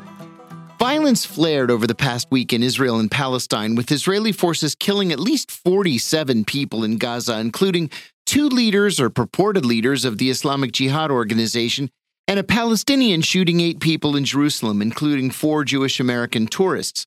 Most of the violence happened after a tenuous ceasefire between the Israelis and the Palestinians fell apart over the weekend. We're joined by Ariel Gold. Ariel is executive director of the Fellowship of Reconciliation, the oldest peace and justice organization in the United States. Welcome, Ariel. Thanks so much for having me on. And I, I just want to begin by um, mentioning that uh, it was at least 16 children were also. Oh, oh good Lord. Well, you know what? Let's let's start there. Uh, when I left for work on Friday, it appeared that this ceasefire between the Israelis and the Gaza Palestinians was holding. The Israelis had killed this uh, one Islamic Jihad leader, and that was pretty much the end of it. But then all hell broke loose over the weekend. What happened? I, I want to give it a little bit. I want to go back a little bit further okay. and lay out what happened. So, for a good, forget if it was like two or three weeks, but for a good long time, Israel Israeli forces have been carrying out nightly raids Ooh. in the uh, Jenin, or sorry, the Nablus area. Okay. Going in and uh, picking people off. They're, that's the same area where uh, Palestinian Palestinian American journalist Shireen Abu Akleh was yes. killed. So uh, they were they've been doing this for weeks, going in nightly raids And then they went in and they arrested an Islamic Jihad leader um, there. And then they said, oh, well, well, actually, before then, so Islamic Jihad in Gaza made some blustery, you know, we're going to retaliate, which is what pretty much every um, entity does, mm-hmm. right? Always, you know, and Israel said, oh my God, they're going to retaliate. We better amass, they called up 25,000 uh, reserve troops. Oh my goodness. Amassed at the border of Gaza because they're coming to get us. So then they amassed at the border of Gaza because they're coming to get them. But uh, Islamic Jihad didn't fire. So then they're standing at the border saying, We're ready. Not firing, not firing. So finally, Israel said, Well, it, we'll just have to, to start ourselves. So then they uh, carried out a first strike. Oh, my God. Themselves. And then Islamic Jihad finally fired back. And then they said, Oh, my God, we're under attack. So yeah. now we've got to go to war and beat them down. And carried out a massacre. Just plainly a massacre. And, you know, I want to frame this in some timing for Israel. The last uh, massacre that we saw in Gaza, again initiated uh, by Israel, provoked by Israel, uh, occurred during the last election while Benjamin Netanyahu was then prime minister, was trying mm-hmm. to on to power. Well, what do you think is going on in Israel right now? Yep. Another election. And prior to this uh, massacre, the polls had Netanyahu coming back in the election. Now, Benny Gantz, who's the defense minister and was also the defense minister during the brutal, brutal assault in 2014, when uh, which killed over 550 children, over 2,000 people, he also led that. So this same war criminal, uh, you know, wants to stay in and uh, Pete wants to stay in. He's the current caretaker. So what do you know? And I call this an election war. You know, it's you've anticipated one of my follow up questions. Uh, the Israeli government right now is a caretaker government. Uh, it's not supposed to be doing things like launching wars. Um, and I was going to ask you why you thought this was the case. And I wondered if it was an effort by Benny Gantz and Naftali Bennett et al. to stop Benjamin Netanyahu. Who can out hawk the other, right? And with an election right around the corner, it's scheduled for November the first. This is an this is a, an opportunity for one right wing politician or or two who are partnered to try to outhawk another right wing politician. Would you agree? The campaign it was a campaign stunt more than it was a war. Wow. It wasn't even a war. Hamas didn't even join in in the fighting, and that, that we could go into for a variety of reasons. But uh, it was a campaign stunt. And at the cost of over 44 people, the majority of whom were civilians, and a large portion of whom were children. So I, I have to ask you. That says all you need to know uh, uh for how much is mm-hmm. values Palestinian life. Yeah. I, I, mean, that's the sad truth right there. The, the Israeli um, government, when briefing the media over the weekend, used the word preemptive a couple of times. You've, you've just explained that. Um, still, pr- a preemptive strike, even to take out one purported leader of a group like Islamic Jihad, would be a violation of the of the ceasefire. Why negotiate a ceasefire if you're going to disrespect it anyway? And I mean, killing children, this is a war crime. And yet, the polls in Israel uh, show mass approval for this, which is nothing new. We're quite familiar with that. Um, uh, you know, of course, this was a preemptive strike, but I want to speak to something else that happened. So they did take out a number of Islamic Jihad leaders. Yes along with the civilians, including children. But one of the leaders, and I forget his name offhand, he was the, the main top leader. This was a guy that worked with Hamas because Islamic Jihad is more uh, militant than Hamas. And this was a guy that was, a, you know, for Islamic Jihad, we could have called a moderate. He, he worked with Hamas, and so there was some coordination in Hamas, you know, and so some degree of, you know, kind of reasonability. So, but he's been taken out, and his spot will be filled by people who are far more extreme and far more violent.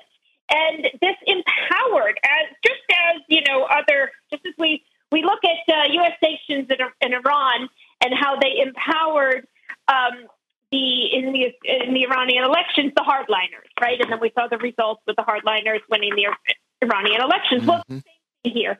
So Israel has just empowered um, the the more militant in Gaza, given them an upper hand. What's what's the reaction been um, from the West Bank Palestinians? Uh, generally, they try to stay out of these fights that the Israelis have with the Gazans. Are they staying out of this one as well? I wouldn't say they, they stay out of these fights. I would say they are heartbroken yeah. and um, infuriate, infuriated and feel full solidarity because there's really no division except the artificial one yes. that Israel has created. Geographic. West Bank and Gaza. These are families, and their hearts ache for um, for the people of Gaza each time one of these horrific massacres take place. And there are, will be both, and there were this time um, nonviolent protests in the streets in the West Bank, as well as scuffles and, and deaths in the West Bank from that. And then we also saw in the West Bank, Flashpoint City of Hebron, the most heavily occupied uh, place in the West Bank, that during this um, uh, there, there was at least one young person killed there. And we also saw the settlers in Hebron, sorry, this is what I was going to say, become incredibly emboldened during the Gaza assault. So they were, you know, attacking Palestinians um, at, at, a higher rate than usual. Uh-huh. They said, oh, you know, you're bombing Gaza. Well, we can just, you know, throw rocks and garbage and, and attack the people here. Good grief. Uh, uh, do you see any hope at all, depending on who is able to cobble together a government in November. I I can't. I, I really want to be optimistic, and I just can't seem to get myself there because does it really matter if it's Naftali Bennett or Benny Gantz or Benjamin Netanyahu? Their I, their ideas, their policies on Palestine are identical or almost identical. Absolutely um, you know, this was this, look, this was called the change government, and there was all this, you know, hope for this change government, but it was new government, same massacres. Uh, really, just just no difference. And you know, either Netanyahu will come back in, or uh, Lapid will continue, and maybe Bennett will continue. But you know, the, the real question is, what can we do here in the U.S. as we see public opinion changing, as we see members of Congress uh, willing to take more of a risk, more and more of a risk to support Palestinian rights. So, what can we do here to um, support the, the Palestinian people as they struggle with apartheid and war crimes? Right. Um, I want to ask you a foreign policy question. When Joe Biden went to Israel and then Saudi Arabia, on the Saudi leg, um, the second day of his visit there was really meant to to lobby and to pressure uh, the members of the Gulf Cooperation Council plus Egypt and um, Iraq, who the the countries that don't have relations with the Israelis, to do exactly that, to establish relations with the Israelis. And he pitched this regional defense cooperation agreement uh, that would focus on um, confronting the Iranians. Do you think anything might come of that vis a vis Israel on the one side and Saudi Arabia and Iraq on the other side? Israel already has relations, for example, with the UAE, with Bahrain, with Morocco, with Sudan. But the real crown jewels are going to be Saudi Arabia and Iraq. Do you see that ever happening? Let's keep in mind that under, under the table, informally, these relations have already been going on for a long time. Look no further than the sharing of uh, Pegasus, Israel's spyware software that uh, Saudi uses to spy on dissidents there. So this is really a kind of a false, you know, idea that the that they are any longer enemies, and the reason for that is quite simple: that repressive regimes love other repressive regimes. Yeah, I, I could see that absolutely. And frankly, I think that the, the reason why the Israelis and the Saudis don't have relations already, formal diplomatic relations, is because of Saudi Arabia's uh, uh, religious infrastructure. Uh, they're just not there yet. But I think if it were up to the Saudi royal family, it would have been a done deal a long time ago. Uh, they're, they're keeping with public opinion in Saudi, which uh, does support Palestinians. Yeah. Yep. That is right. That is right. Um, Ariel, uh, you spent a lot of time at Code Pink, leading Code Pink. Uh, tell us a little bit about what you're doing now and how people can follow your work. Sure. So after almost seven years at Code Pink and you know really really incredible work, um, I have accepted a position and moved into a position as the executive director of the Fellowship of Reconciliation, which is a faith based organization Huh. uh, that began in 1915 Wow. oldest peace and justice organization in the U.S. and boasts such um, incredible members as Thich Nhat Hanh, and uh, I have Martin Luther King's uh, membership card from December 6, 1958 Wow. office. Yeah, so I'm the first uh, Jewish executive director of the Fellowship of Reconciliation, and I'm really thrilled. And um, I encourage folks to check out our website, forusa.org, and to sign up there to get our newsletters. And if folks would like to join uh, Dr. King and Thich Nhat Hanh and so many amazing others in becoming members, uh, it's free, and we'd love to have you. And please follow us on social media. F O R uh, Peace, P E A C E, F O R Peace, um, on Twitter. And you can find us on Facebook and Instagram as well. Fantastic. Well, thank you for joining us, Ariel Gold. Ariel, as she just said, is executive director of the Fellowship of Reconciliation, the oldest peace and justice organization in the United States. You're listening to Political Misfits on Radio Sputnik. We're going to take one more short break and come back.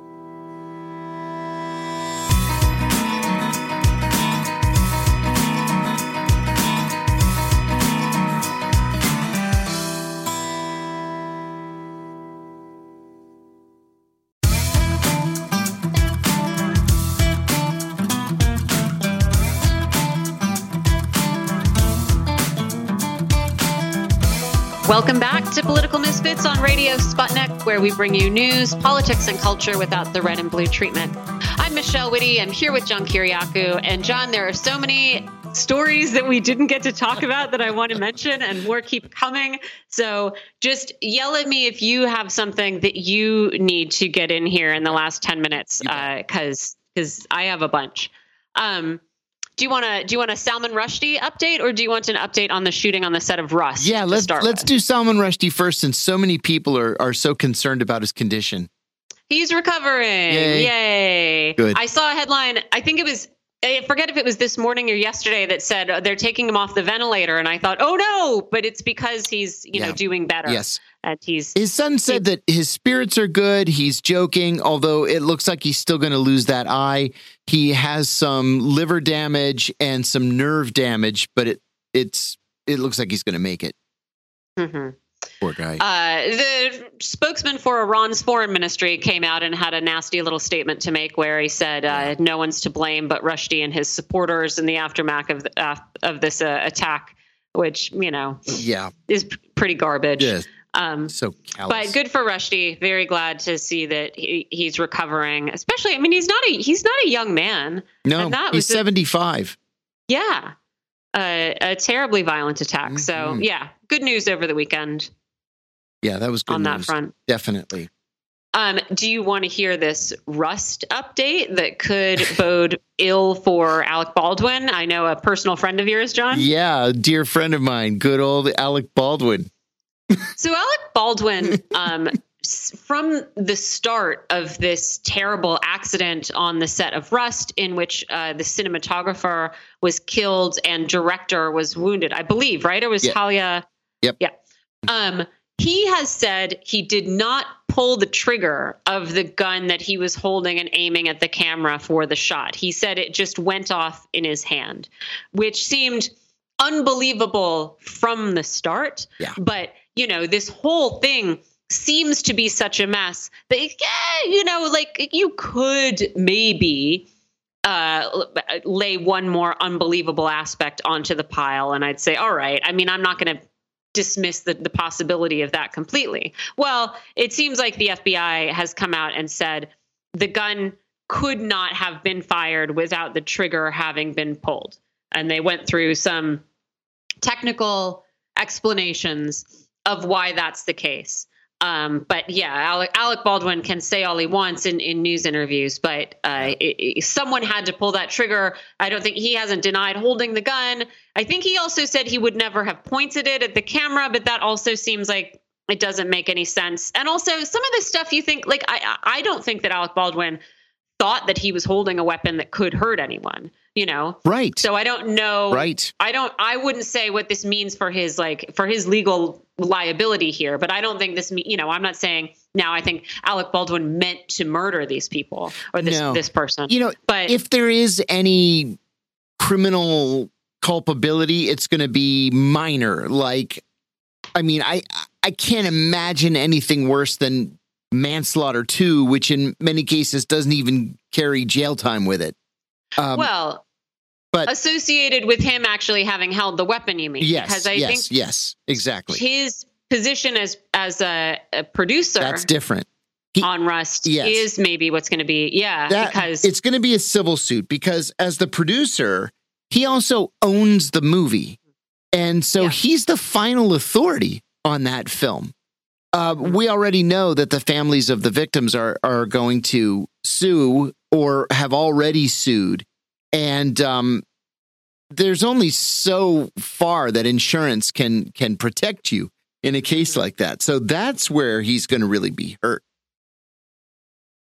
yeah Um, also, in some good news, we saw over the weekend that Venezuela and Colombia have um, appointed ambassadors to their respective capitals. Yeah. And I saw some reports earlier today that they had uh, formally, you know, reestablished relations, but I haven't seen that confirmed. But certainly, they are on on the way to rebuilding ties, and these new appointments that happened uh, over the last couple of days are are part of that. So that's, I mean, that seems great, like great news for the people of, of both countries that they can, you know, begin to work together a little bit more rather than being divided, particularly by their relationship with the United States. I, I thought that was dramatically good news over the Mm-hmm. weekend.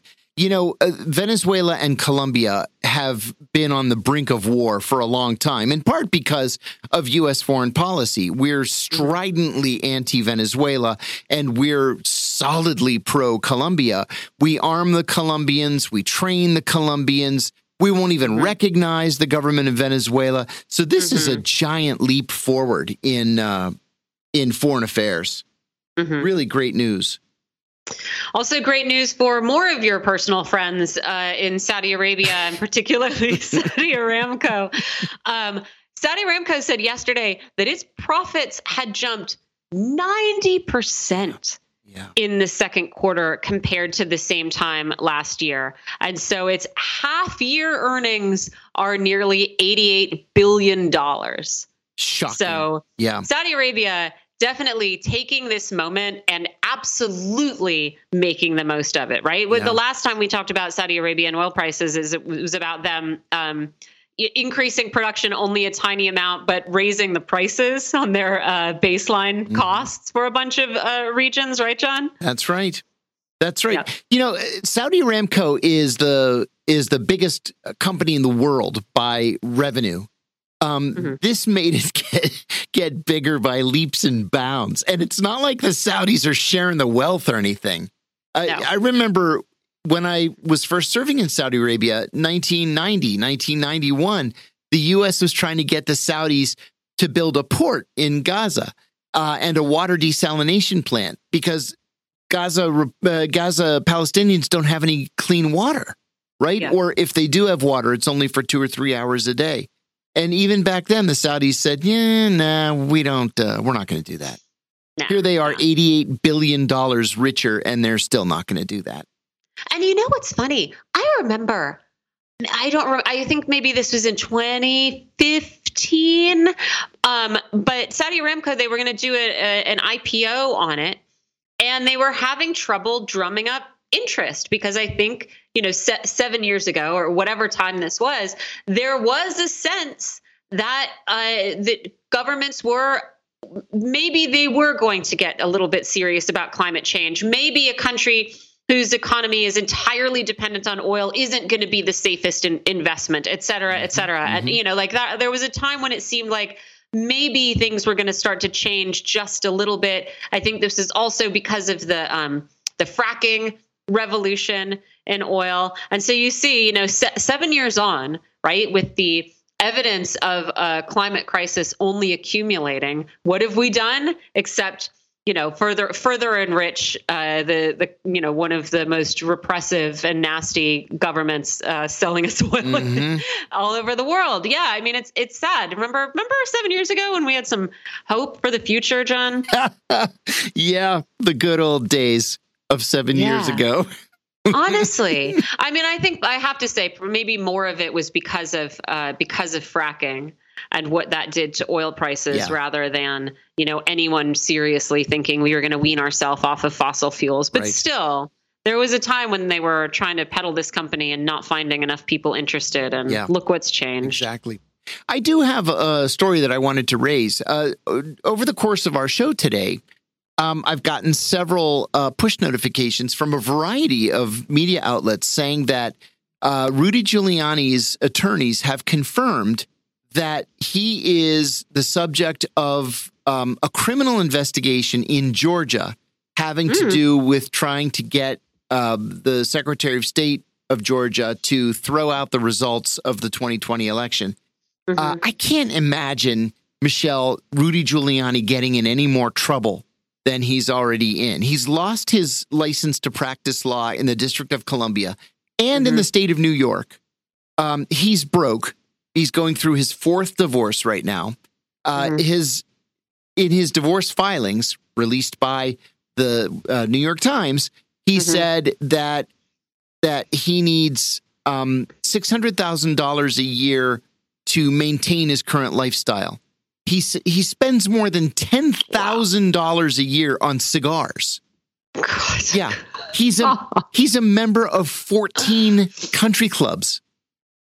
Can you imagine such a thing? How how are some of these people still alive? Ten thousand dollars a year on cigars. I, I mean, I, I, who, who can even explain it? I don't know. No, but this. Do you guy, also see? I sent you this link. Uh, you see, Lindsey Graham's going to have to testify oh, yeah. this grand jury in Georgia he, as well. He tried to pull a fast one a week or two ago by saying that uh, because he's a senator, he has uh, he has uh, executive privilege, and they said, mm-hmm. Uh, "Yeah, senators don't have any kind of privilege." So you're coming down here and testifying, or you're going to be held in contempt.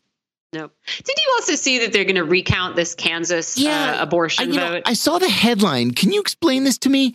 This vote wasn't even close. It was 60 nope. to 40. Nope, it's uh, there was a 165,000 difference uh, in votes, but uh, they are going to go along with the request to hand recount it. I guess just because they were asked, so they're going to do it. I mean, this is what I'm I'm seeing by skimming this article here.